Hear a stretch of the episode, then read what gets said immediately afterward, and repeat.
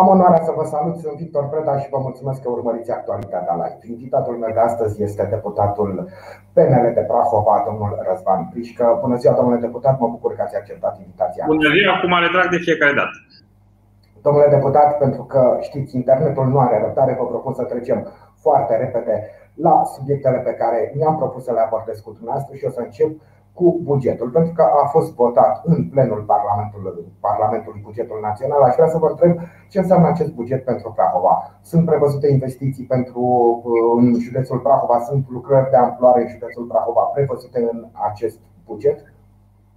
Da, este un buget care vine în siajul programului nostru electoral, a nostru și a colegilor noștri din coaliție, care este orientat în primul și în primul rând pe investiții. Pentru că uh, după 30 de ani în care investițiile s-au făcut uh, doar în funcție de interesele politice a unora sau altora, cred că a venit momentul ca uh, să avem o viziune de ansamblu, integrată, prin care să răspătim oamenii care muncesc, să răspătim oamenii și locuitorii județelor, precum este Prahova, și care aduc bani la bugetul statului, să-i răspătim cu investiții și cu um, beneficii imediate în de nivel minim de civilizație, ce mă refer la gaze, apă, asfalt, uh, pentru că județul Prahova, din păcate, a fost văduvit. Chiar dacă a avut conducători care aveau acces la București, 30 uh, de ani în Prahova, PSD-ul a condus și guvernele PSD erau uh, direct accesibile oricărui parlamentar sau oricărui președinte Consiliului din Prahova, Uh, din păcate nu s-a făcut aproape nimic și lucrul ăsta s-a văzut în modul în care uh, prahovenii au votat în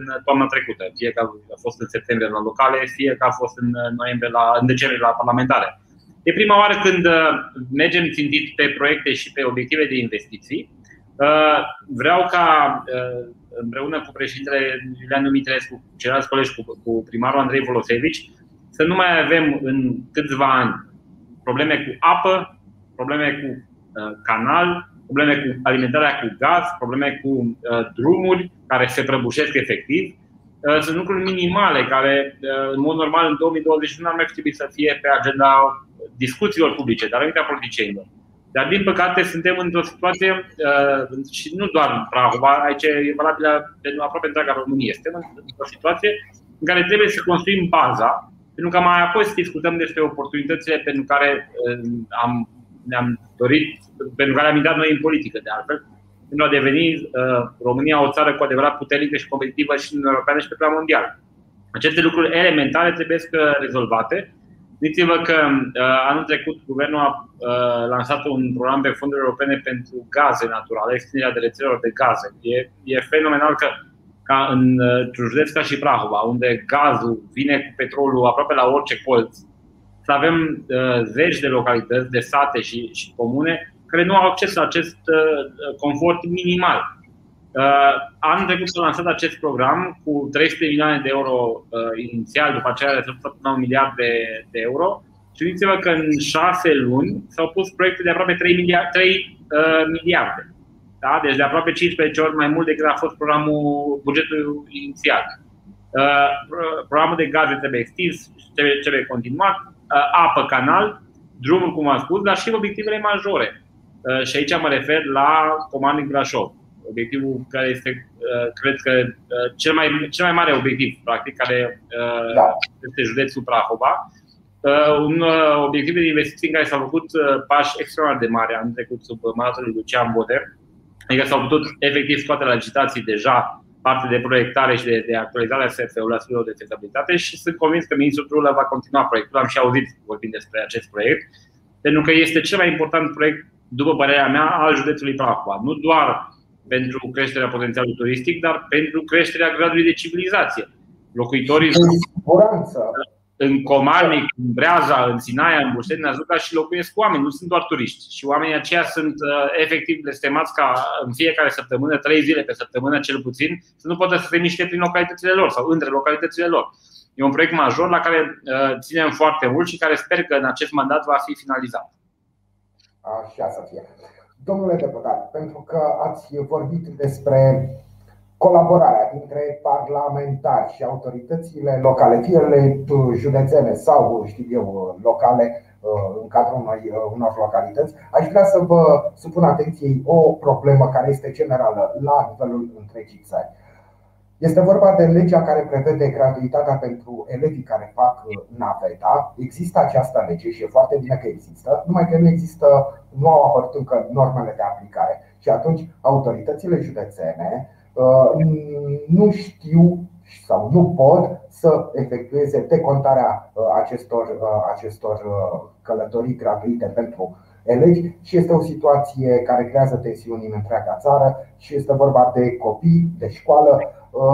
Noi ne-am, ne-am propus ca să aducem la cunoștința fiecărui parlamentar cu care vom intra în direct, să îi aducem la cunoștință această situație în încercarea de a urni un pic lucrurile din loc, de a face ca lucrurile să meargă așa cum trebuie și copiii să poată merge la școală. Cei care merg la școală să poată merge în mod gratuit, pentru că și transportatorii spun, domnule, bun, noi îi ducem, dar cine plătește aceste călătorii? Autoritățile județene nu pot deconta și este o situație, un cerc vicios din care nu se poate ieși în acest moment. Dacă apar acele norme, uh, totul se clarifică și totul este foarte clar. Este o problemă reală. Noi ne-am dat foarte mult ca partid de opoziție la momentul respectiv, uh, Partidul Național Liberal, pentru această lege. La un moment dat, colegi din PSD din vechea legislatură erau împotrivă și s-au opus cu prin multe mijloace prin Parlament. A reușit să trecem această lege cu foarte multă muncă în Parlament și, într-adevăr, este această problemă pe care o știu vis-a-vis de uh, normele de aplicare.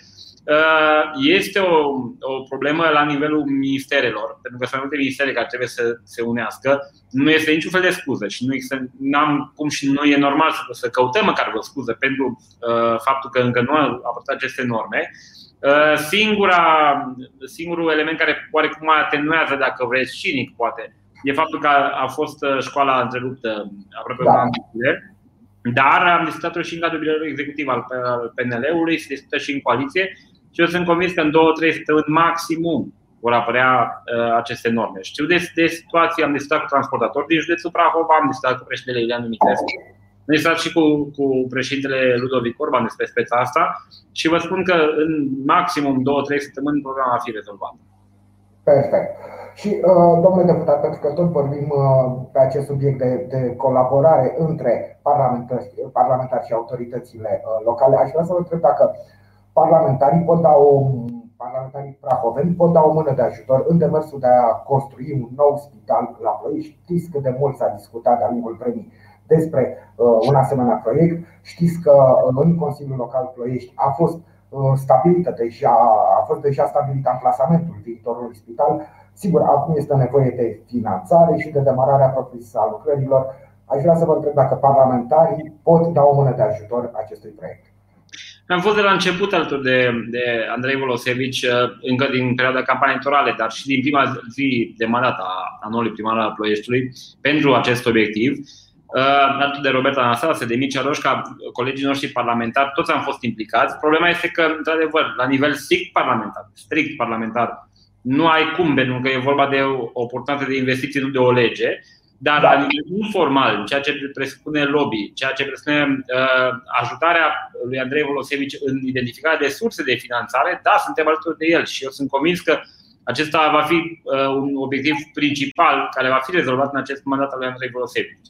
Pentru că, uh, dincolo de nevoia pe care nu putea să nege nimeni de ani buni de un nou spital, uh, nenorocirea asta uh, generată de pandemie ne-a arătat de fapt cât de goi suntem în fața unor vulnerabilități de, de genul acesta. Pentru că de multe ori am ajuns să fim împăcați cu uh, stereotipul acela că în România sănătatea nu poate fi finanțată, că în România în sănătate lucrurile nu merg.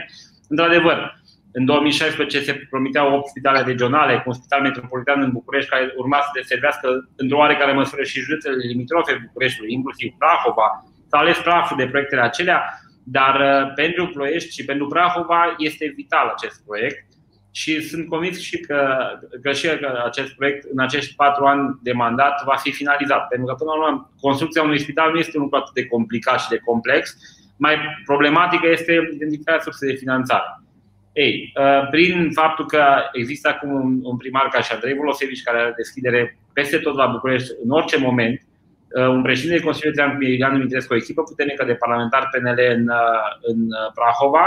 Lucrurile cred că vor fi rezolvate în perioada următoare și sunt convins că Andrei Volosevici va ieși și va comunica pe măsură ce lucrurile, se vor, ce lucrurile vor avansa. Perfect. E, știți foarte bine, este mare, mare nevoie de un spital nou în Plăiești. Spitalele pe care le avem nu ne putem mândri neapărat cu ele. De multe ori uh, au ținut prima pagină a presei centrale uh, pe, cu subiecte total negative. Din păcate, e nevoie de un spital să sperăm. Categoric, da.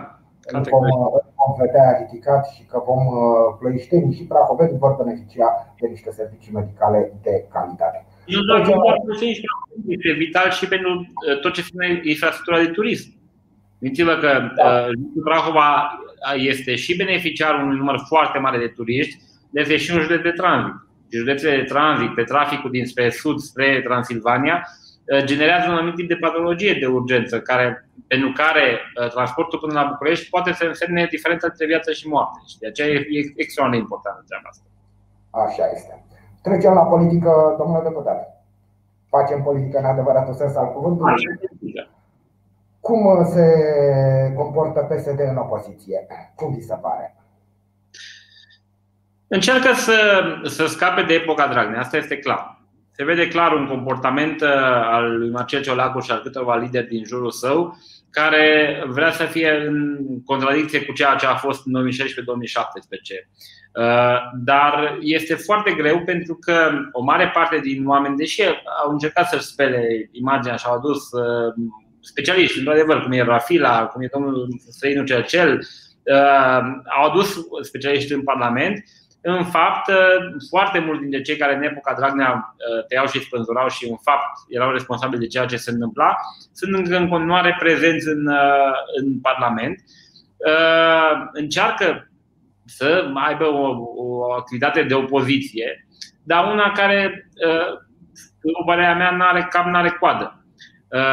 În sensul în care, chiar astăzi îl vedeam pe președintele Ciolacu, spunând că bugetul ăla avea nu știu ce probleme care n-am reușit să înțeleg, că eram împreună cu domnul Grindeanu și vorbea despre niște probleme administrative pe care n-am reușit să identific, dar că nu-l vor ataca la Curtea Constituțională, ci vor ataca la Curtea de Apel. N-am mai auzit, dar e drept că sunt și avocat. Uh, cred că și domnul Ciolacu a la dreptul. Nu prea știu cum poți să ataci o lege la Curtea de Apel. Dar, mă rog, poate pentru un anumit tip de, de electorat uh, acest uh, gen de comunicare este eficient. Nu știu să spun și nu prea mă interesează foarte mult ce sunt în curtea lor. Ceea ce este clar este că pe nișa pe care au, au încercat să, să penetreze în prima parte și a doua parte a anului trecut, legat de uh, persoanele care se sceptici la COVID, la vaccinare. Vă aduceți aminte că uh, prin majoritatea pe care o gestionat tot domnul Ciolacu cu Parlament au reușit să blocheze uh, legea sării de alertă, au reușit să lase România în aer timp de câteva zile fără niciun fel de măsuri de prevenție pe COVID. Ei, pe, acel, uh, pe acea nișă de discurs au un concurent uh, destul de puternic sau destul de vocal, care este acest nou partid aur uh, venit în Parlament. Până ajungem la aur până ajungem la urmă, domnule deputat, voia să vă spun următorul lucru. Dacă uh, parcurg, dacă lecturez comunicatele, uh, pozițiile publice ale uh, liderilor PSD din ultima perioadă, eu pot să aflu următoarele lucruri. 1. Sunt inițiatorii eliminării pensiilor speciale pentru parlamentari. 2. Sunt partizanii și au luptat din greu în Parlament. Da, ce să-i faci, nu întotdeauna poți să ai uh, succes, uh, au luptat pentru uh, menținerea transportului gratuit pentru studenți și au dorit foarte mult dublarea alocațiilor pentru copii. Așa, la o primă vedere, putem spune PSD-ul se gândește foarte mult la știu eu, clasele mai puțin favorizate din România și iată cât de mult își doresc. Mai mult, renunță la anumite privilegii ale fruntașilor partidului. Pot să citesc uh, aceste comunicate și poziții publice în această cheie?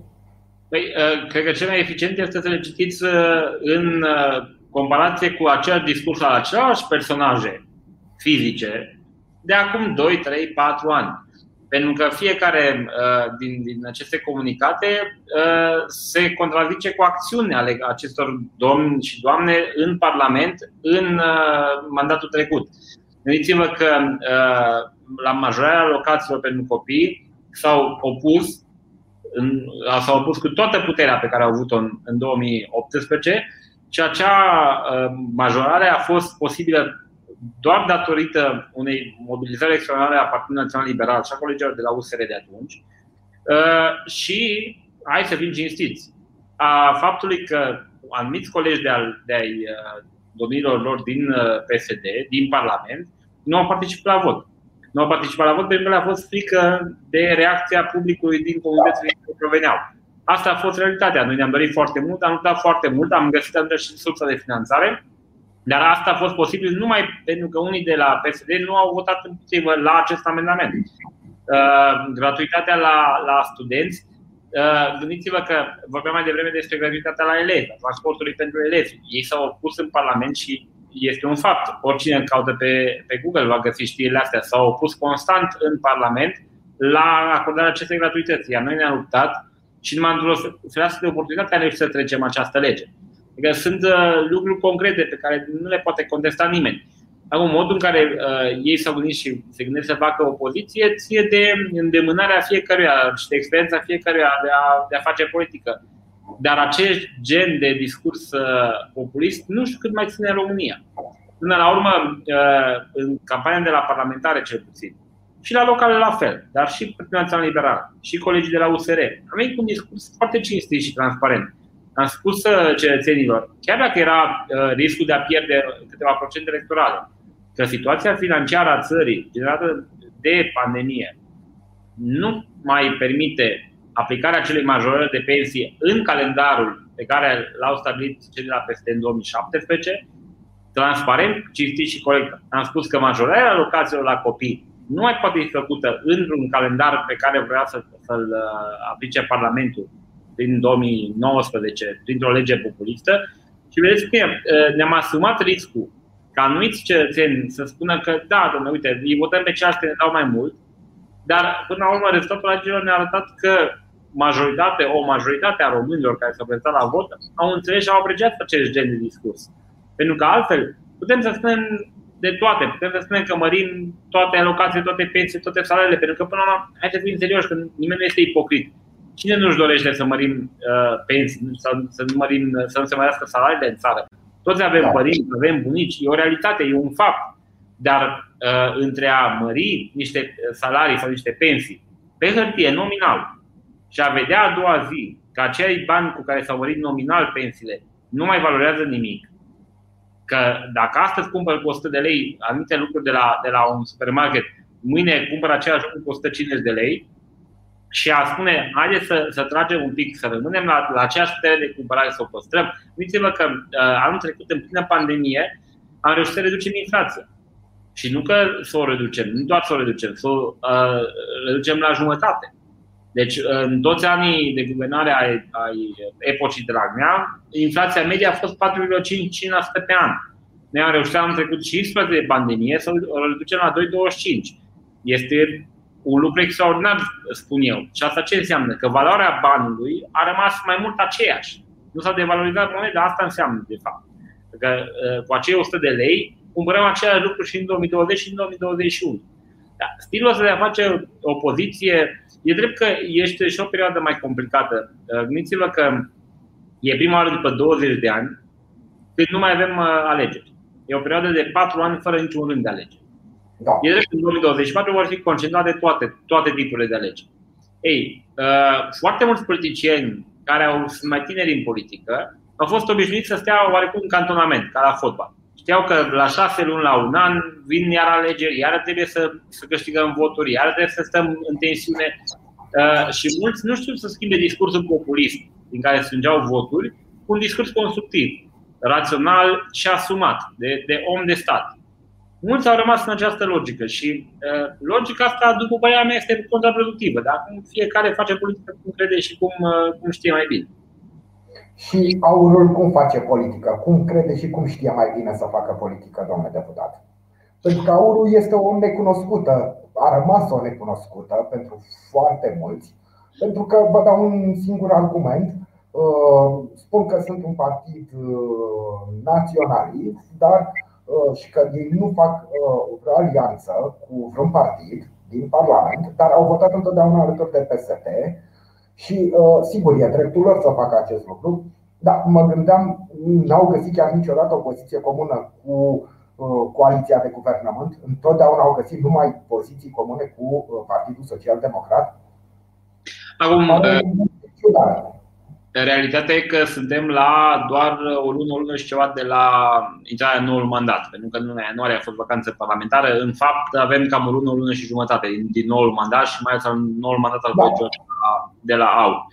Acum, ă, după părerea mea, și aici vorbesc mai mult, dacă vreți, că a fost analist decât ca, ca deputat, ă, AUR, fiind un partid cu lideri foarte vocali, câțiva lideri foarte vocali, Uh, practic fură din uh, imaginea PSD-ului de partid de opoziție. Și nu știu uh, dacă AUR votează cu PSD-ul sau PSD-ul a ajuns să voteze cu AUR. Nu mi este foarte clar. Pentru că, așa cum am spus și mai devreme, ne știm neapărat cum să faci opoziție într-o perioadă fără alegeri, într-o perioadă în care mizele și tensiunile sociale politice sunt foarte scăzute, vine un, un jucător cum n-ai mai avut de vreo 5-6 ani, pentru că uh, PPD-ul s-a desfințat după vreo 2 ani. Practic, de prin 2013-2014, n-am mai avut un astfel de, de, de partid vocal în Parlament. Da. Uh, după părerea mea, de multe ori PSD-ul se merge în siajul celor de la, de la AU. Legat strict de colegii pe care i-am cunoscut în Comisia de Apărare, spre exemplu, să știți că am găsit oameni de, de bun simț, oameni civilizați, oameni chiar pregătiți, E drept că din parlamentarii lor nu cred că am cunoscut mai mult de 5-6 în sensul de a vedea cum se manifestă într-o ședință de comisie sau. Uh, da, am văzut oameni civilizați și de bun simț. Uh, e drept că există persoane, personaje foarte vocale, cum e doamna Șoșoacă, pe care am da. și expus-o din partid. Uh, dar sunt personaje care reușesc să prindă într-o nișă din populație, într-adevăr, prin excentricități, prin prin exprimare extrem de colorată și vocală, dar uh, uh, cred că încă e prea devreme de a uh, încerca să punem o ștampilă sau o etichetă celor de la, de la AUR. Să știți că eu am intrat în acest mandat cu inima deschisă. Chiar dacă a avut o campanie, problema în campanie se spun multe, am văzut multe tipuri de campanie în România și multe moduri de a, de a convinge electoratul, dar am spus, bun, ori fi câțiva care, care sunt mai, au o viziune mai extremistă, dacă vreți, sau sau uh, sunt mai radicali.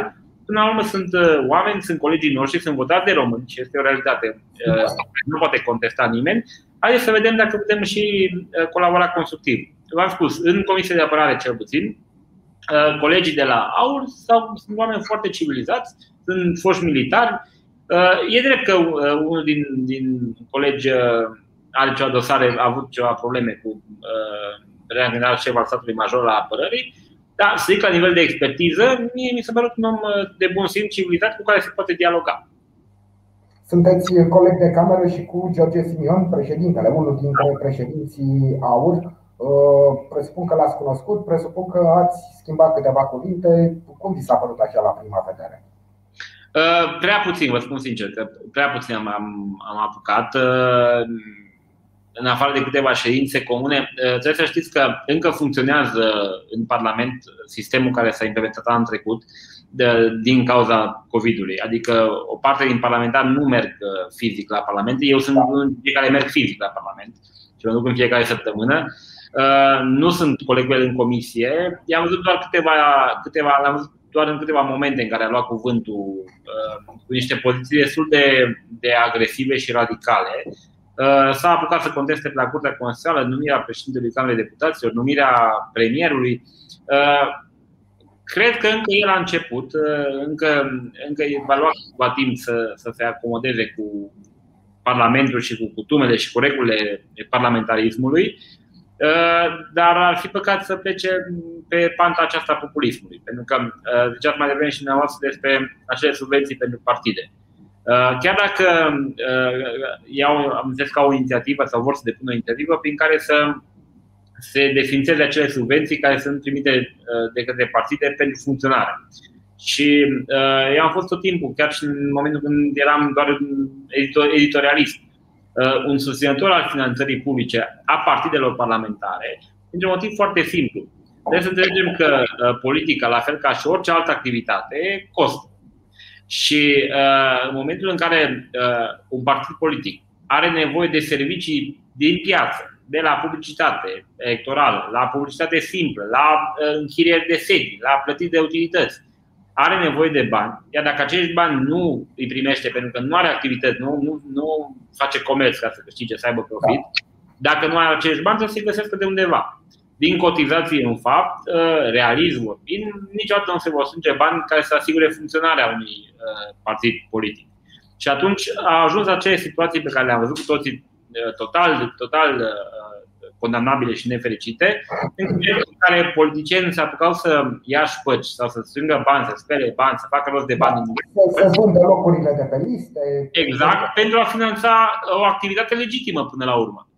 Uh, pentru a, Eu sunt de acord cu dumneavoastră, dar când citeam titluri cu partide uh, și nu o să mai dau numele partidului ca să nu se interpreteze ca și avea ceva contra acelui partid, dar Uh, cel mai mare partid parlamentar din, uh, din mandatul trecut, citeam că încasa anual peste 40 de milioane de euro de la bugetul de stat. Adică suma este uriașă, este fantastică. Cu banii se face un spital foarte modern de la A la Z.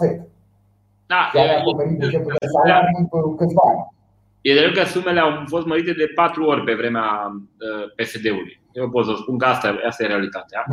Uh, dar, repet, uh, dacă nu vrem să ne auzim de parlamentari sau de oameni politici care iau șpăci sau fac diverse lucruri pentru a da bani la partid, pentru a da bani la partid, pentru ca partidul să plătească chirii, să plătească servicii de publicitate, să plătească servicii de, de orice natură care sunt normale și legitime, trebuie să acceptăm că e nevoie ca din banii de la buget o parte, o, o sumă pe care putem să o, o dezbatem. Poate fi mică, poate fi mare, poate fi mai mică, mai mare.